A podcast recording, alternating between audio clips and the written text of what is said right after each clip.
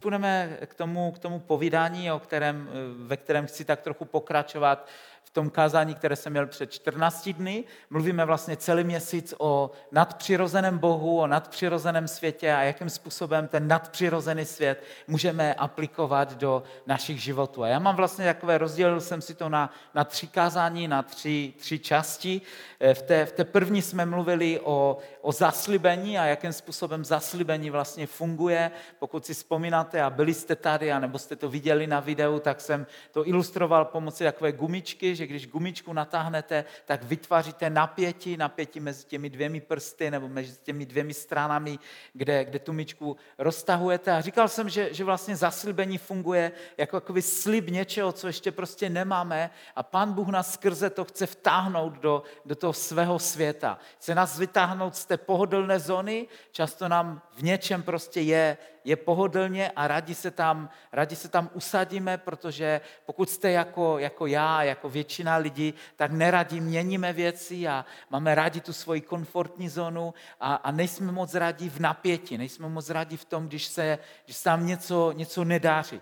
Já nevím, já můžu to ilustrovat, doufám, že, že nikdo z vás tom není, nebo že se nikoho nedotknu, ale můžu to ilustrovat na takovém eh, klasickém příkladu, když, když třeba dva, dva manžele se snaží o miminko, modlí se za něj, chtějí mít dítě, ale nemůžou ho mít a, a můžou se modlit. A víckrát v pastoraci jsem zažil ten okamžik, kdy přišli takoví rodiče za mnou a modlili se třeba z prostě léta. A někdy pro takovou rodinu nebo pro takové manžele je jednodušší se smířit s tím, že už to nebude, protože rok za rokem a měsíc za měsícem vlastně to odkladají a modlí se a, a, a pokaždé očekávají a jsou v napětí, jestli, jestli se to podaří, nepodaří, ale je to taková určitá komfortní zóna, ve které, ve které zůstáváme, protože nám tam je dobře a nechceme jít dál. Ale pokud skutečně vnímáte, že, že Pán Bůh vás povolal k tomu, aby, abyste měli miminko, abyste měli další dítě a, a, a chcete ho mít a modlíte se prostě za něj, tak někdy potřebujeme být v tom napětí, být v té,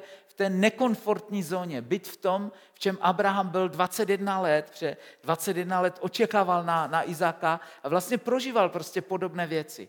A takové nekomfortní zóny, nepohodlné zóny můžou být v mnoha oblastech, nejenom ve zdraví, v uzdravení, může to být ve financích, může to být v podnikání, může to být ve službě, může to být v tom, že Pan Bůh někoho povolal do služby, k založení sboru nebo k čemukoliv prostě jinému. Vnímáme prostě, že někde máme být, ale ještě tam nejsme a, a máme jenom zaslíbení, ale ta skutečnost se ještě prostě nestala. Jo, to znamená, to zaslíbení, o kterém jsem mluvil minulý, minulý týden, je, je takový příslib prostě, no, před čtrnácti dnama jsem o tom mluvil, je příslib toho, kde nás jednou Pán Bůh chce mít, ale když tam ještě nejsme, tak to vytváří určité napětí, protože o tom možná mluvíme a sníme a, a, a jednoduše, když to nemáme, tak okolí ti to pak někdy dává sežrat tak trochu a říká ti, no furt mluvíš o tom uzdravení, asi nemocný, pořád mluvíš o tom, že vyděláš peníze a nadělal si akorát dluhy a pořád děláš to a rozumíte, že ty, ty dvě věci se můžou prostě někdy být v našem, v našem životě, ale bez toho zaslíbení vlastně se z té komfortní zóny nikdy nedostaneme, protože jednoduše Pán Bůh chce, abychom komunikovali tím jeho jazykem. A jeho jazyk je víra. Jeho jazyk není realita, není, není prostě skutečnost. Proto, proto Bůh vlastně posílá prorocké slovo, proto Bůh posílá zaslíbení, proto Pan Bůh mluví k nám a říká, vyjdi z toho. Nevím, jestli jste si všimli v Biblii, že, že s kýmkoliv Pan Bůh něco jednal a něco dělal, tak jednoduše dopředu s těma lidma začal mluvit a oni tomu museli uvěřit.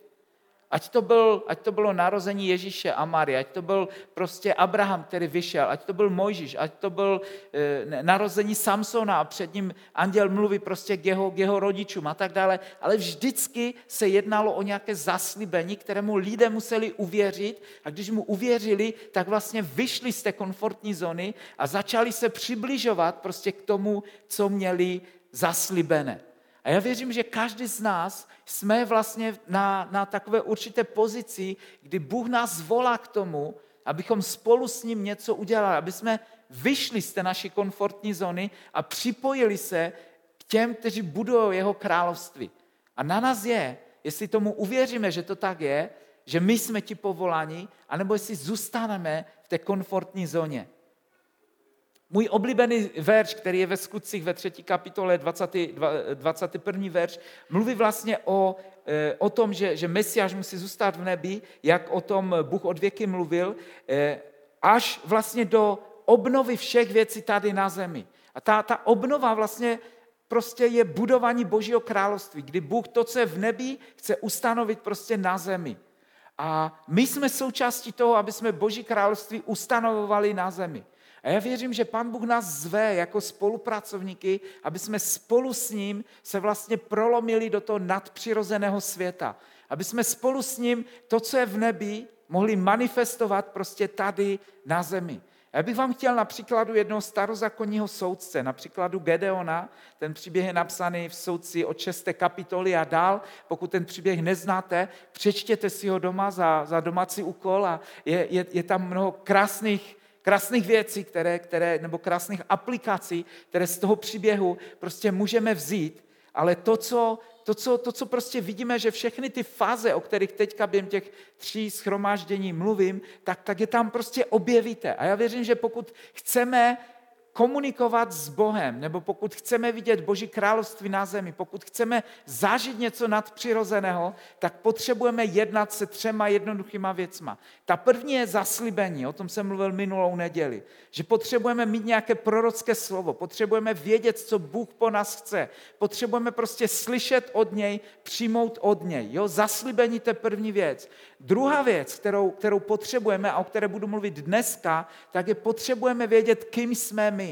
Potřebujeme prostě zjistit, kdo jsem já. A to je příběh Gedeona. A ta třetí věc, o které budu mluvit příští neděli, ale jenom na Pankráci, buď si tam můžete poslechnout se záznamu, anebo, anebo tam přidám, možná něco podobného bude, bude tady na Chodově, ale, ale to, o čem já budu mluvit, je, kdo je Bůh. To znamená, potřebujeme vědět naše určení, náš smysl života, můžeme to říct i takhle. Potřebujeme vědět, proč tady jsme. Potřebujeme vědět, kdo jsme my, a potřebujeme vědět, kdo je Bůh. A když ty tři jednoduché věci propojíme a spojíme a naučíme se s něma pracovat, tak vlastně znáte operační systém Božího království. Znáte operační systém, ve kterém komunikuje prostě Bůh, ve kterém mluví Bůh k lidem a, a, a s kterým my můžeme prostě jednat s ním. Zaslíbení, kdo jsem já a kdo je Bůh. Ty tři jednoduché věci propojit, naučit se s nima pracovat a, že, a věřím, že, že náš život může, může vypadat e, úplně jinak nebo ještě lépe, než, než vypadá. Tím nechci říct, že váš život vypadá hrozně, jo? Ale, ale to, co chci říct, je, že, že, že můžeme jít prostě na, na, na jinou úroveň, že skutečně se můžeme spojit s nebem a můžeme spolu s ním spolupracovat na věcech, do kterých nás Pán Bůh, Pán Bůh povolá. V Soudcu v šesté kapitole, já budu číst jenom některé verše, Soudcu šest od osmého od osmého verše, tam se, tam se mluví, to, ne, nebo, pardon, já, já ještě možná nejdřív trošku alespoň nastíním ten příběh, pokud někdo z vás by ten příběh Gedeona neznal, tak Gedeon byl člověk, který se, který se narodil v Izraeli v době, kdy Izrael byl pod, pod takovým midiánským, pod midiánskou okupací, jsme to řekli. Midiánci, což byl vedlejší sousední kmen, čas od času vtrhnul lidsky do Izraele, vyplenil, vzal si veškerou úrodu a pak zase od, odtáhli. Byly to takové víc kočovné kmeny než, než, než skutečný národ v té době, ale ti Midiánci byli mnohem silnější než, než Izraelci a proto je hodně sužovali. A Gedeon se narodil v té době, kdy, kdy, kdy vlastně díky těm Midiáncům už, už asi třicet let trpěli hladem, a, a, a ty, ty nájezdy byly častější a častější a Midiánci vlastně ničili, ničili tu zemi rok za rokem. A Gedeona vidíme jako člověka, který se snažil něco málo udělat, snažil se zachránit trochu pšenice z, z nějaké úrody jeho, jeho otce a, a je řečeno, že mlátil tu pšenici v lisu na víno. Z toho je vidět, že v lisu na víno většinou lisujete víno a nemlátíte pšenici, ale Gedeon se tam možná schovával nebo možná jim ukradli veškerou úrodu vína, tak tam ten, ten rok to obrátili prostě v, v takové to cepování pšenice, pokud eh, někdo víte, co to je, že se cepama mlatilo prostě do té pšenice, až jste vymlatili ty zrna, ty se pak prověvali na, na těch prověvách, myslím, že se tak nějak v zemědělství tomu, tomu říkalo, se to oddělovalo prostě o to zrno od, od plev. Ale Gedeon se vlastně snaží zachránit alespoň něco uprostřed situace, která byla hrozná. A v té době vlastně Bůh ho začíná povolávat a setkává se s ním. Ale ještě předtím, než, než, než si budeme číst o tom setkání, které měl Gedeon s andělem nebo s tím poslem z nebe, tak osmý verš vlastně mluví toto. Že Bůh poslal k ním Hospodin jednoho proroka. A ten jim řekl, toto praví Hospodin Bůh Izraele. Já jsem vás vyvedl z Egypta, vytáhl jsem vás z domu otroctví, vytrhl jsem vás z rukou Egypťanů i z rukou všech, kdo vás trápili. Vyhnal jsem je před vámi a jejich zemi jsem dal vám. Tady, tady vidíme prostě to zaslíbení, vidíme určité proroctví, které najednou prorok po letech začíná prorokovat. A když ten prorok prorokuje to, to proroctví, tak to vlastně vyvolává napětí v životě Gedeona. A my později v tom, v tom textu o Gedeonovi se dočteme, že Gedeon byl z toho prostě takový lehce nervózní, podrážděný. Já nevím, jestli se vám to stalo někdy, když, když byl nějaký hodně výracký kazatel na shromáždění a kazal o uzdravení a kazal o tom, jak, jak věci mají být a, a jak, jak máme žít v požehnání a jak máme žít ve zdraví, jak máme žít ve všem, že jste, že jste z toho byli pěkně nervózní. Mně se to víckrát prostě stalo, že jsem říkal, ale ta realita není taková. Prostě buď víc reálný, buď víc skutečný, prostě ne, ne, nemluv prostě o nějakém uzdravení, když se uzdravení neděje, ne, ne, nepovídej prostě o těch věcech, jo. Jednoduše to, co chci říct je, že, že prorocké slovo, nebo že boží slovo může být někdy nepříjemné. A je nepříjemné, protože nám mluví o budoucnosti. Kdyby prorocké slovo mělo mluvit jenom o současnosti, kdyby mělo popisovat situaci, která teďka je, že já nevím, že například v církvi je strašně málo lidí uzdravovaných, nebo že, že, že v církvi je málo lidí všeobecně, nebo já nevím, prostě cokoliv, tak k tomu nepotřebujeme mít proroka. Se rozhlídneme a vidíme to kolem sebe. Ale když prorok prorokuje, tak vlastně nás, nás provokuje prostě budoucnosti. A říká, to je to, co chci udělat. Ale zároveň my čteme, že když, že když vlastně ten prorok prorokuje, tak Gedeon mu odpovídá, nebo když ve skutečnosti to bylo, když se pak setkal s tím andělem a on mu říkal něco podobného, tak od třináctého verš říká, Gedeon mu odpověděl, promiň pane, ale jestli je Hospodin s námi, proč nás tohle všechno potkalo? Kde jsou všechny ty jeho divy, o kterých nám vyprávěli naši otcové? Prý, Hospodin nás přece vyvedl z Egypta. Jenže teď nás Hospodin opustil a nechal nás v hrsti Midiánců. Vidíte tu, tu, to, to napětí prostě mezi tím zaslibením nebo mezi tím proroctvím a mezi tím, jak se cítil Gedeon. Gedeon říkal, co to jsou za povídačky? Prý Hospodin prostě něco udělal, vyvedl nás z Egypta. Ale kde jsme teďka? Prostě teďka tady sedím v tom lisu, mlatím zbytek pšenice, jaká země, že to má být zaslibená země, kterou si slibil nám, ale podívej se, kde jsme, kde jsme prostě teď. Jo? To je, trochu se ještě vrátím k tomu, k tomu minulému kázání, protože mluvím, nebo, nebo chci to postavit na tom, o čem jsem minule mluvil, že ten první krok, který my potřebujeme prostě vidět, je to určité napětí. Potřebujeme prostě přijmout to, že to, kde dneska jsme, jako rodiny, jako, jako jednotlivci, jako služebníci ve službě, jako, jako církev, že to, kde dneska jsme, tak není to, kde nás Bůh chce mít. Že ta, že ta budoucnost je ještě někde dál. Že Pán Bůh z nás chce vzít prostě dál. A potřebujeme dovolit, aby, aby Boží slovo, aby víra vypůsobila v nás takovéto zdravé napětí. Zdravou nervozitu, kdy, kdy si řekneme, já, já, já se nechci prostě srovnat s tím, abych zůstal stát tady, protože věřím, že mám být tady. A já chci jít dál a já chci něco pro to nějakým způsobem prostě udělat. E, pak, pak vlastně v tom, v tom příběhu, jak, jak pokračuje dál, tak se, tak se dostáváme ke Gedeonovi přichází anděl, anděl Boží nebo posel Boží a začíná s ním mluvit, začíná s ním komunikovat. A on mu dává takový pozdrav a říká udatný bohatyre, jo, zdraví ho, dneska bychom to přeložili možná jako superhrdino. Zdravím tě prostě superhrdino Izraele. A Gedeon mu na to odpovídá a říká, kde je? Že já ho nevidím, jo.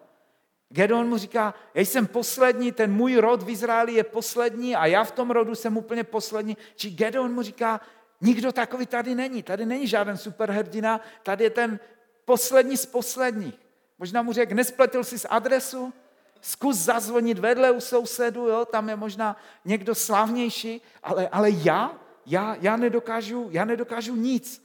Ale ten anděl ho přivádí k velmi důležité a podstatné věci, o které chci dneska mluvit, a to je, to je ten druhý krok, že ten anděl s ním jedná, kdo jsi, Gedeone, kým jsi? A ten anděl mu říká vlastně, jakým způsobem ho vidí Bůh, a Gedeon mu odpovídá na to a, a říká, říká mu toto, to je dvacátý, ne, patnáctý verš. On mu však namítal, promiň pane, ale jak mám zachránit Izrael? Můj rod je v Manasesovi nejubožejší a já sám jsem v rodném domě poslední. Že on mu říká, to se nemůže stát skrze, skrze mě, prostě najdi si někoho jiného. Ale anděl mu říká něco, něco velmi důležitého, co, co, co chci, aby, aby bylo prostě podstatou toho, toho dnešního, dnešního povídání. On mu říká, to je verš šestnáct, další verš, mu říká ano, jo, čiže on, on jako kdyby s ním souhlasil, ale pak mu říká, ale já budu s tebou, takže poběž Midiánce až do posledního, řekl mu na to Hospodin. A tady se dostáváme k tomu rozporu, že Gedeon byl zřejmě z toho nejmenšího kmene v Izraeli a v tom kmeni jeho rodina byla ta poslední. To znamená, když byste si vybírali nějakou superhrdinu nebo nějakého, nějakého vůdce, nějakého prezidenta, premiéra nebo krále nebo já nevím kohokoliv, tak byste šáhli někde jinde. K někomu, kdo je schopnější, kdo je známější, kdo má prostě lepší nějaké portfolio, ale, ale Gedeon byl ten poslední. Ale Bůh si ho vybral a Bůh mu říká jednu důležitou věc. On říká, nezáleží na tom, jak se cítíš ty, co si ty myslíš o sobě, ale záleží, kdo s tebou bude.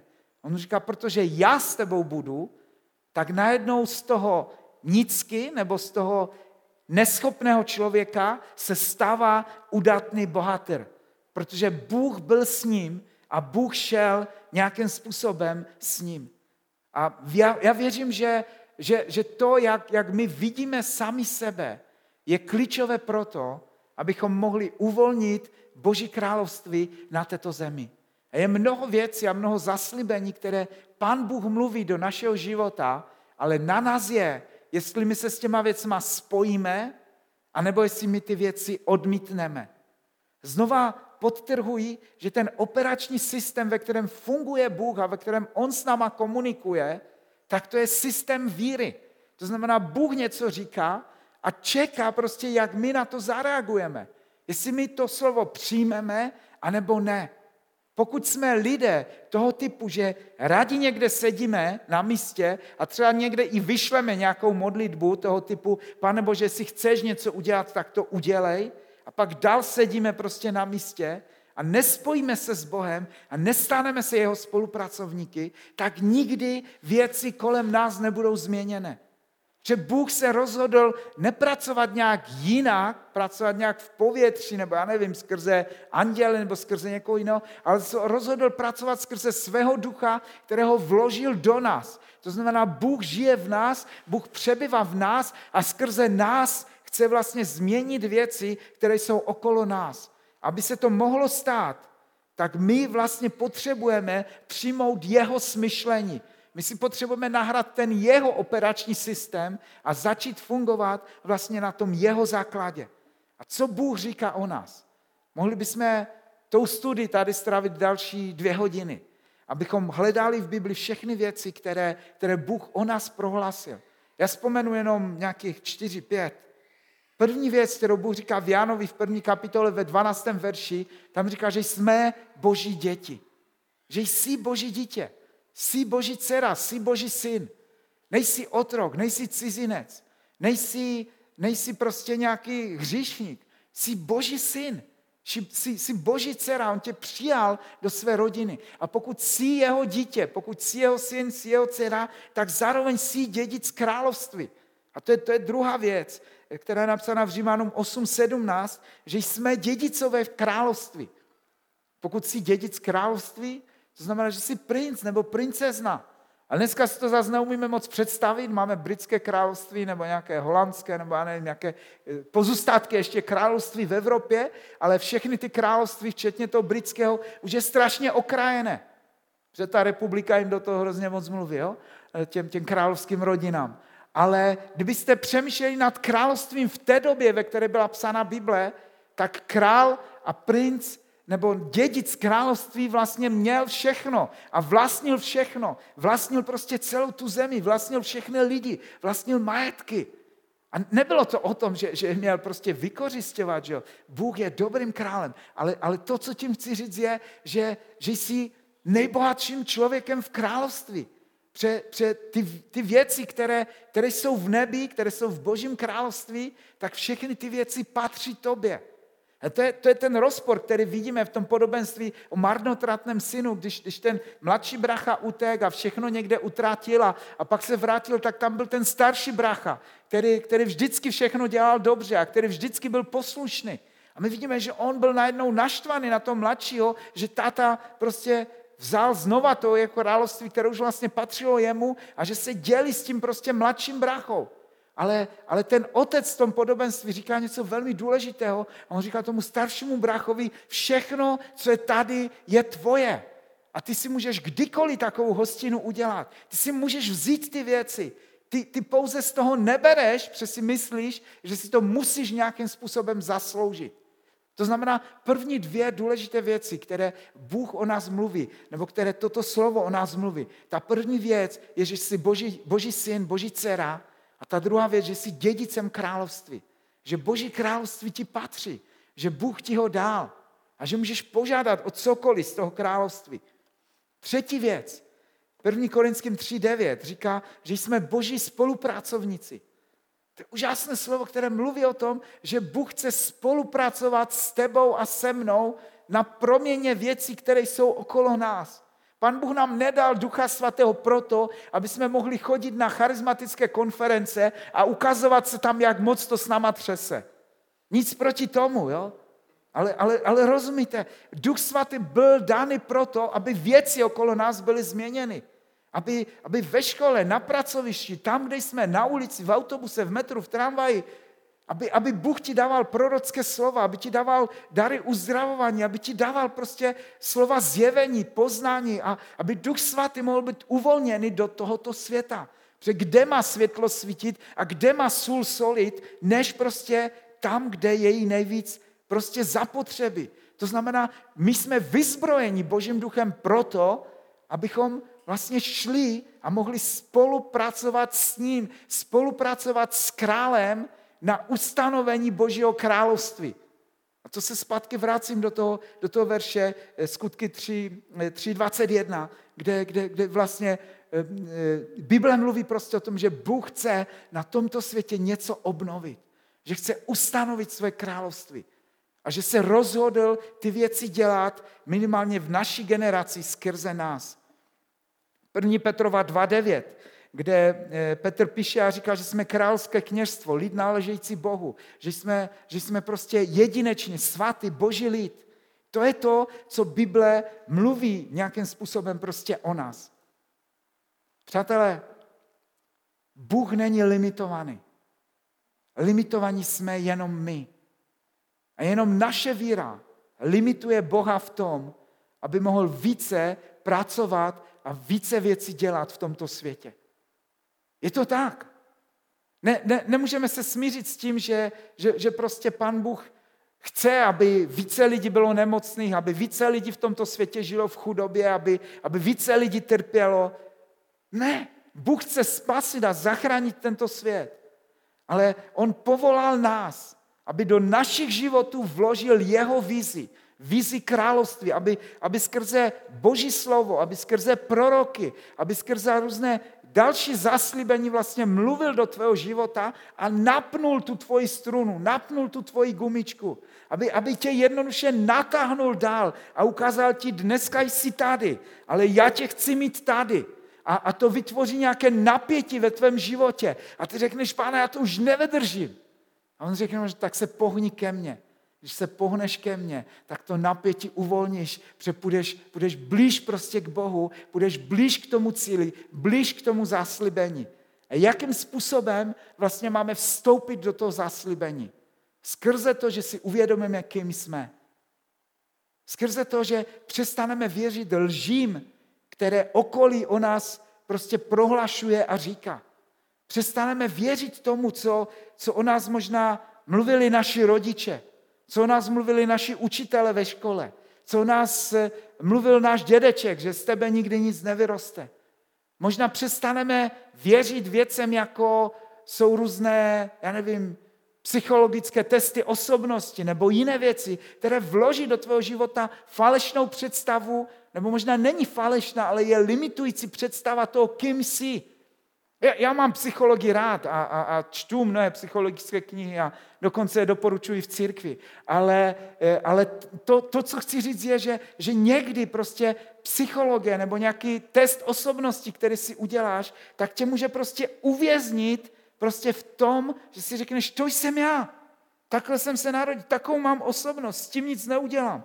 A pak tě Bůh volá prostě k něčemu, ale, ale ty stojíš pořád tady přikovaný prostě do toho, co, co, co vymyslel nějaký člověk, nějaký psycholog a, a, a jsi v tom. A zřejmě to je pravda. Jo? Já nemám nic prostě proti tomu a, a, a možná v mnoha věcech ti, ti něco takového může pomoct, pochopit svoji osobnost. Ale přesto všechno můžou být situace, kdy Bůh říká, mě nezajímá tvoje osobnost, mě nezajímá tvůj test, mě nezajímá prostě, co někde psycholog o tobě řekl, že já tě chci mít tady a já budu s tebou a když já budu s tebou, tak nebudeš ten nejmenší v tom rodě, tak tvůj rod nebude prostě ten nejmenší, ale budeš prostě ten nejsilnější, protože já jsem nejsilnější.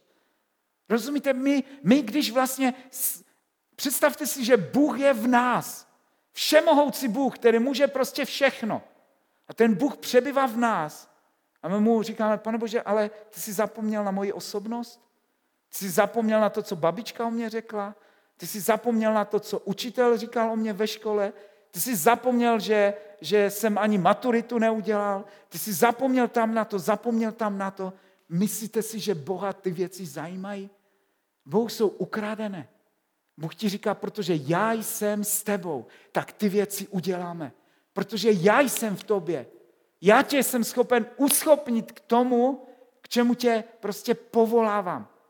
A co to znamená? Znamená to, že každý na této planetě může udělat cokoliv? Teoreticky, v uvozovkách, svým způsobem ano. Pokud to ale Pán Bůh po něm chce. A Bible říká, že ne každému z nás Bůh dal stejné dary a stejné povolání. A proto to, co je klíčové, je, my potřebujeme vědět, ne tu realitu, ve které jsme, ale potřebujeme znát to zaslíbení, to boží určení, to, k čemu nás Pán Bůh povolal. Protože když tě Bůh povolal, aby jsi byl učitelem na škole a měnil tam prostředí a ty se snažíš být, já nevím, někde dělníkem v továrně, prostě tak, tak ty věci se nepotkávají. Když tě Bůh povolal k tomu, aby jsi založil církev a ty se snažíš někde, já nevím co, prostě dělat úplně něco jiného, děláš ajťáka někde na, na, na, ve firmě, tak v tom budeš prostě nešťastný, budeš, bude, bude tě palit ta židle, nebudeš vědět prostě co s tím a možná si říkáš, já rozumím počítačům a já vůbec nerozumím církvi, církev je pro Tomáše, pro mě jsou prostě počítače, ale, ale Bůh říká, já tě můžu uschopnit, já dokážu s tebou udělat prostě cokoliv. Kdybych já přemýšlel před třiceti lety nad tím, jaké mám schopnosti, tak bych nikdy nestál na tomto místě. Já jsem neuměl mluvit, já jsem se styděl před lidma, já jsem se klepal, když jsem měl se postavit před méně lidí, než je dneska tady, ale, ale Pán Bůh prostě začal mluvit do mého života a řekl mi, prostě jdi a udělej to. A protože jsem měl pár lidí okolo mě, kteří mě povzbuzovali a říkali, my v tebe věříme, jdi a začni zakládat sbory, začni dělat ty věci, které Bůh do tebe vložil, tak, tak dneska prostě je církev bez hranic, dneska jsou ty, ty, ty věci a služby, které dál lidi prostě můžou dělat a ta práce se může prostě nasobit a je to výsledek prostě Božího království, protože někde bylo pár lidí, kteří se spojili s Bohem a nebali se, aby, aby vlastně to zas slibení je nějakým způsobem přitáhlo blíž prostě k tomu, k tomu cíli, ve kterém, ve kterém měli být, do kterého je Bůh nějakým způsobem povolal.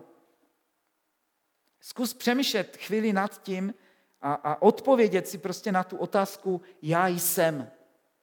Když my jako křesťané mluvíme já jsem, tak nám tam okamžitě naskakuje to Boží jméno. Že jo? Já jsem, kdo jsem a tak dále, jak se Bůh představil Mojžíši. A někdy Někdy máme pocit, že musíme odpovídat Bohu, když se Bůh nás ptá, kdo jsi, že mu musíme odpovídat, já jsem nikdo, nebo já nejsem. Když Bůh říká, já jsem, tak já nejsem. Ale, ale to ni, není nikde v Bibli prostě napsané. Jo, Bůh říká, že on je, že on je ten věčný. Že, že on, on byl, on je a on bude. A, a, a my samozřejmě máme nějaký počátek a na této zemi budeme, budeme mít konec, pokud Ježíš jako král nepřijde do té, do té doby. Ale to, k čemu, k čemu prostě nás Pán Bůh povolává, je, že on říká, že on nás vyzbrojil a ten velký já jsem je ve mně. A on přebývá ve mně skrze svého ducha. A protože on přebývá ve mně, tak já můžu najednou odpovědět, že já jsem Boží dítě. S veškerou vážností toho slova, jak zní. Že já jsem dědic, dědic království. Že já jsem uzdravený člověk, přestože ještě přetrvávají nějaké symptomy prostě nemoci. A můžu prohlašovat prostě věci, které nejsou, jako že jsou. Že jsem, já nevím, zakladatel sboru, nebo že jsem zakladatel nějaké skupinky. Že jsem podnikatel, že jsem učitel, že jsem někde nějaký pomocník, někoho, cokoliv. Kdekoliv vás Pán Bůh povolal, kde, kdekoliv vnímáte, že Bůh vás volá do nějaké služby, tak bez toho, abyste ty věci viděli, tak můžete prohlašovat nad svým životem, že, že to jste. To znamená zjistí. Zjistí to podstatné, co si Bůh o tobě myslí. A to, co si Bůh o tobě myslí, vlastně zjistíš z poslání, které, které vkládá do tvého života. Pokud to nevíš, Tak, tak na svojí skupince nebo se svým pastorem někde modlete se a hledejte to. Hledejte, co Pán Bůh chce po vás. Pokud nevíš, co Bůh chce po tobě, tak začni pomáhat někomu, kdo to ví. Protože minimálně takhle jsi v Boží vůli, že jo? Možná ne ještě v té tvoji, ale jsi v Boží vůli někoho, někoho jiného. Děláš prostě něco, co, co ví někdo jiný a možná po té cestě se to nějakým způsobem prostě sformuje. Ale začni dělat něco. Protože když vykročíme, tak takovým způsobem vlastně ty věci fungují. Že když my vykročíme do Boží vůle a začneme dělat něco, tak Bůh řídí naše kroky. Ale když stojíš na místě, tak Bůh nemůže řídit tvoje kroky. Známe to i z auta, že jo? Na místě, ještě když máš zkažené servo, tak se hrozně blbě točí. Ale když řídíš, tak jde to těžko, ale dokonce i bez toho posilovače jde řídit lépe, než když stojíš prostě s nějakým trakem na místě. Tak tím volantem prostě takřka nepohneš. A Bůh řídí naše kroky, když my jdeme, tak on je může usměrňovat. Ale když stojíme na místě, tak Pán Bůh nemá co usměrňovat, protože žádné kroky neděláš. Proto potřebuješ vyjít k něčemu a, a připojit se někde k nějaké službě, začít něco dělat, a věřím, že Pán Bůh nasměruje prostě tvoje, tvoje kroky a přivede tě tam, kde je tvoje, tvoje poslání. To znamená zjistit, co si Bůh myslí o tobě. Přijmi to zaslíbení do svého života a jednej dle toho, co on říká o tobě, ne co lidi si myslí o tobě, ne to, co okolí si myslí o tobě. A pokud někdo náhodou bude poslouchat to kázání, nebo někdo tady je, kdo, kdo není věřící, nebo kdo teprve hledá Boha, myslím si, že ty věci stejným způsobem fungují v tom, v tom normálním, reálném světě. Potřebuješ vědět a zjistit smysl svého života. Pokud ho nebudeš mít prostě, tak, tak nemůžeš, nemůžeš žít takřka. A lidi bez smyslu života jsou na práškách a někteří dokonce končí svůj život, protože nevidí smysl života. a, a přichází deprese a, a, a podobné věci do našich životů. Potřebuješ vědět, proč jsi tady. Když víš, proč jsi tady, potřebuješ zjistit, kdo jsi. A pokud žiješ bez Boha, nebo pokud si ještě Boha nenašel, nespojil se s ním, tak ty první dvě věci v nějaké limitované verzi, v nějaké demo verzi ti budou fungovat. Protože zjistíš možná nějaký smysl, zjistíš, kým jsi a ty věci můžeš spojit a nějak budeš pracovat. Ale chci ti nabídnout ještě lepší verzi.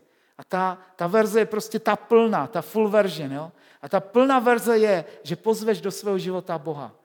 A když pozveš do svého života Boha, tak vlastně to, co je bez Boha, tak je tisíckrát znásobeno. Jestli jsi učitelem bez Boha, můžeš být dobrým učitelem, tak s ním můžeš být tisíckrát lepší. Jestli jsi dobrý podnikatel bez Boha, tak s ním můžeš být tisíckrát lepší. Jestli jsi, já nevím, dobrý v něčem prostě jiném, tak s Bohem můžeš dojít vždycky mnohem, mnohem dál. Protože on, který vymyslel ten stroj, kterému se říká člověk, on, který je tvůrce mého života, tak on zná nejlépe ten plán pro můj život a on ví nejlíp, pro co se toho dělá. Proto když se s ním spojím jako se stvořitelem, tak věřím, že objevuji prostě něco, co je, co je silné, co je klíčové pro život každého jednoho z nás. A to přeju každému, kde, kdekoliv se to kazání, ke komu se to dostane, tak vám přeju, abyste mohli najít Boha a spojit se s ním. A myslím si, že většina z nás, kdo tady jsme, tak jsme našli Boha, žijeme s ním. A já vám chci jenom přát a chci se modlit za vás, abyste slyšeli Boha, abyste, abyste viděli to, k čemu vás napíná skrze, skrze ta zaslíbení a skrze ty věci, které vkládá do vašeho života. Abyste mohli pochopit, kým jste vy, kým jste vy s Bohem a spolu s ním, abyste mohli říct, já jsem to a to, podle toho, co Bůh bude šeptat do tvého života. A pak jednou je vykroč tím směrem. A možná ještě, ještě párkrát odbočíš a, a, a Pán Bůh tě něco, něco po cestě naučí, ale jednoho dne budeš v tom zaslíbení. Protože když Bůh něco o nás mluví, tak to platí a tak to je. A příště na Pankráci budu mluvit o, o tom, kým je Bůh a jakým způsobem vlastně on, on, on funguje. To znamená, budeme mluvit víc o Bohu. Když chcete tu sérii ode mě mít celou a kompletní, tak si to pak poslechněte nebo ráno si to puste, puste v onlineu, než půjdete na odpolední církev. Ale teďka bych se chtěl modlit ještě za to, aby, aby Bůh nám dal sny a vize, aby on nás potáhnul, aby on nám ukázal to, kým jsme my. Aby on nám dal takový ten jeho obraz o nás. Aby neplatilo prostě to, co... to, co jiní lidi říkají, ale aby mohlo platit to, co Bůh říká o tobě.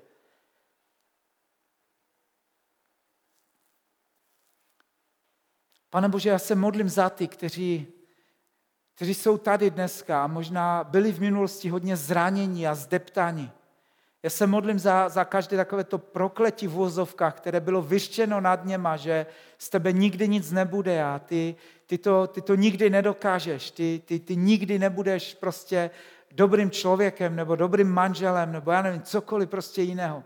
Já lámu všechny ty negativní věci, které byly vyřčeny nad naším životem. Já se modlím o to, abychom teďka mohli uvěřit jenom věcem, které ty mluvíš o nás. Modlím se, Pane, o to, aby si nám dal sny a vize, aby jsme, aby jsme prostě viděli, k jakým věcem ty nás voláš a kde ty nás vedeš. Modlím se o to, abychom mohli porozumět v plnosti tomu, kde je naše určení, kde je náš cíl, kde je naše místo. Aby jsme se takovýma lidma stali. Pane, já ti děkuji za Ducha Svatého, já ti děkuji za to, že jsi nás vyzbrojil svým duchem proto, abychom mohli dojít k cíli, ke kterému ty nás voláš. Já se modlím o to, ať se to teďka stane ve jménu Ježíše. Já vám žehnám hlasem od Hospodina a modlím se i za vás, kdo jste nikdy ještě Boha neslyšeli takovým způsobem mluvit, aby od dnešního dne vám kladl do srdce, aby mluvil do vašich životů nadpřirozené věci, aby vás povolával, aby vám dával napady, aby vám dával sny a vize, které budou od něj a za kterýma půjdete a budete je moci dosahovat. Já se modlím o to, ať svět je proměněný proto, že vy bydlíte uprostřed něj. Ať máte vliv na, na vaši generaci, ať máte vliv na vaše rodiny, ať máte vliv na vaše spolupracovníky, ať máte vliv na vaše firmy, na vaše školy, ať kdekoliv se pohybujete, ať okolo vás se může šířit vůně Kristova, ať se můžou šířit věci, které Bůh nad váma promlouvá. Ve jménu Ježíše. Amen.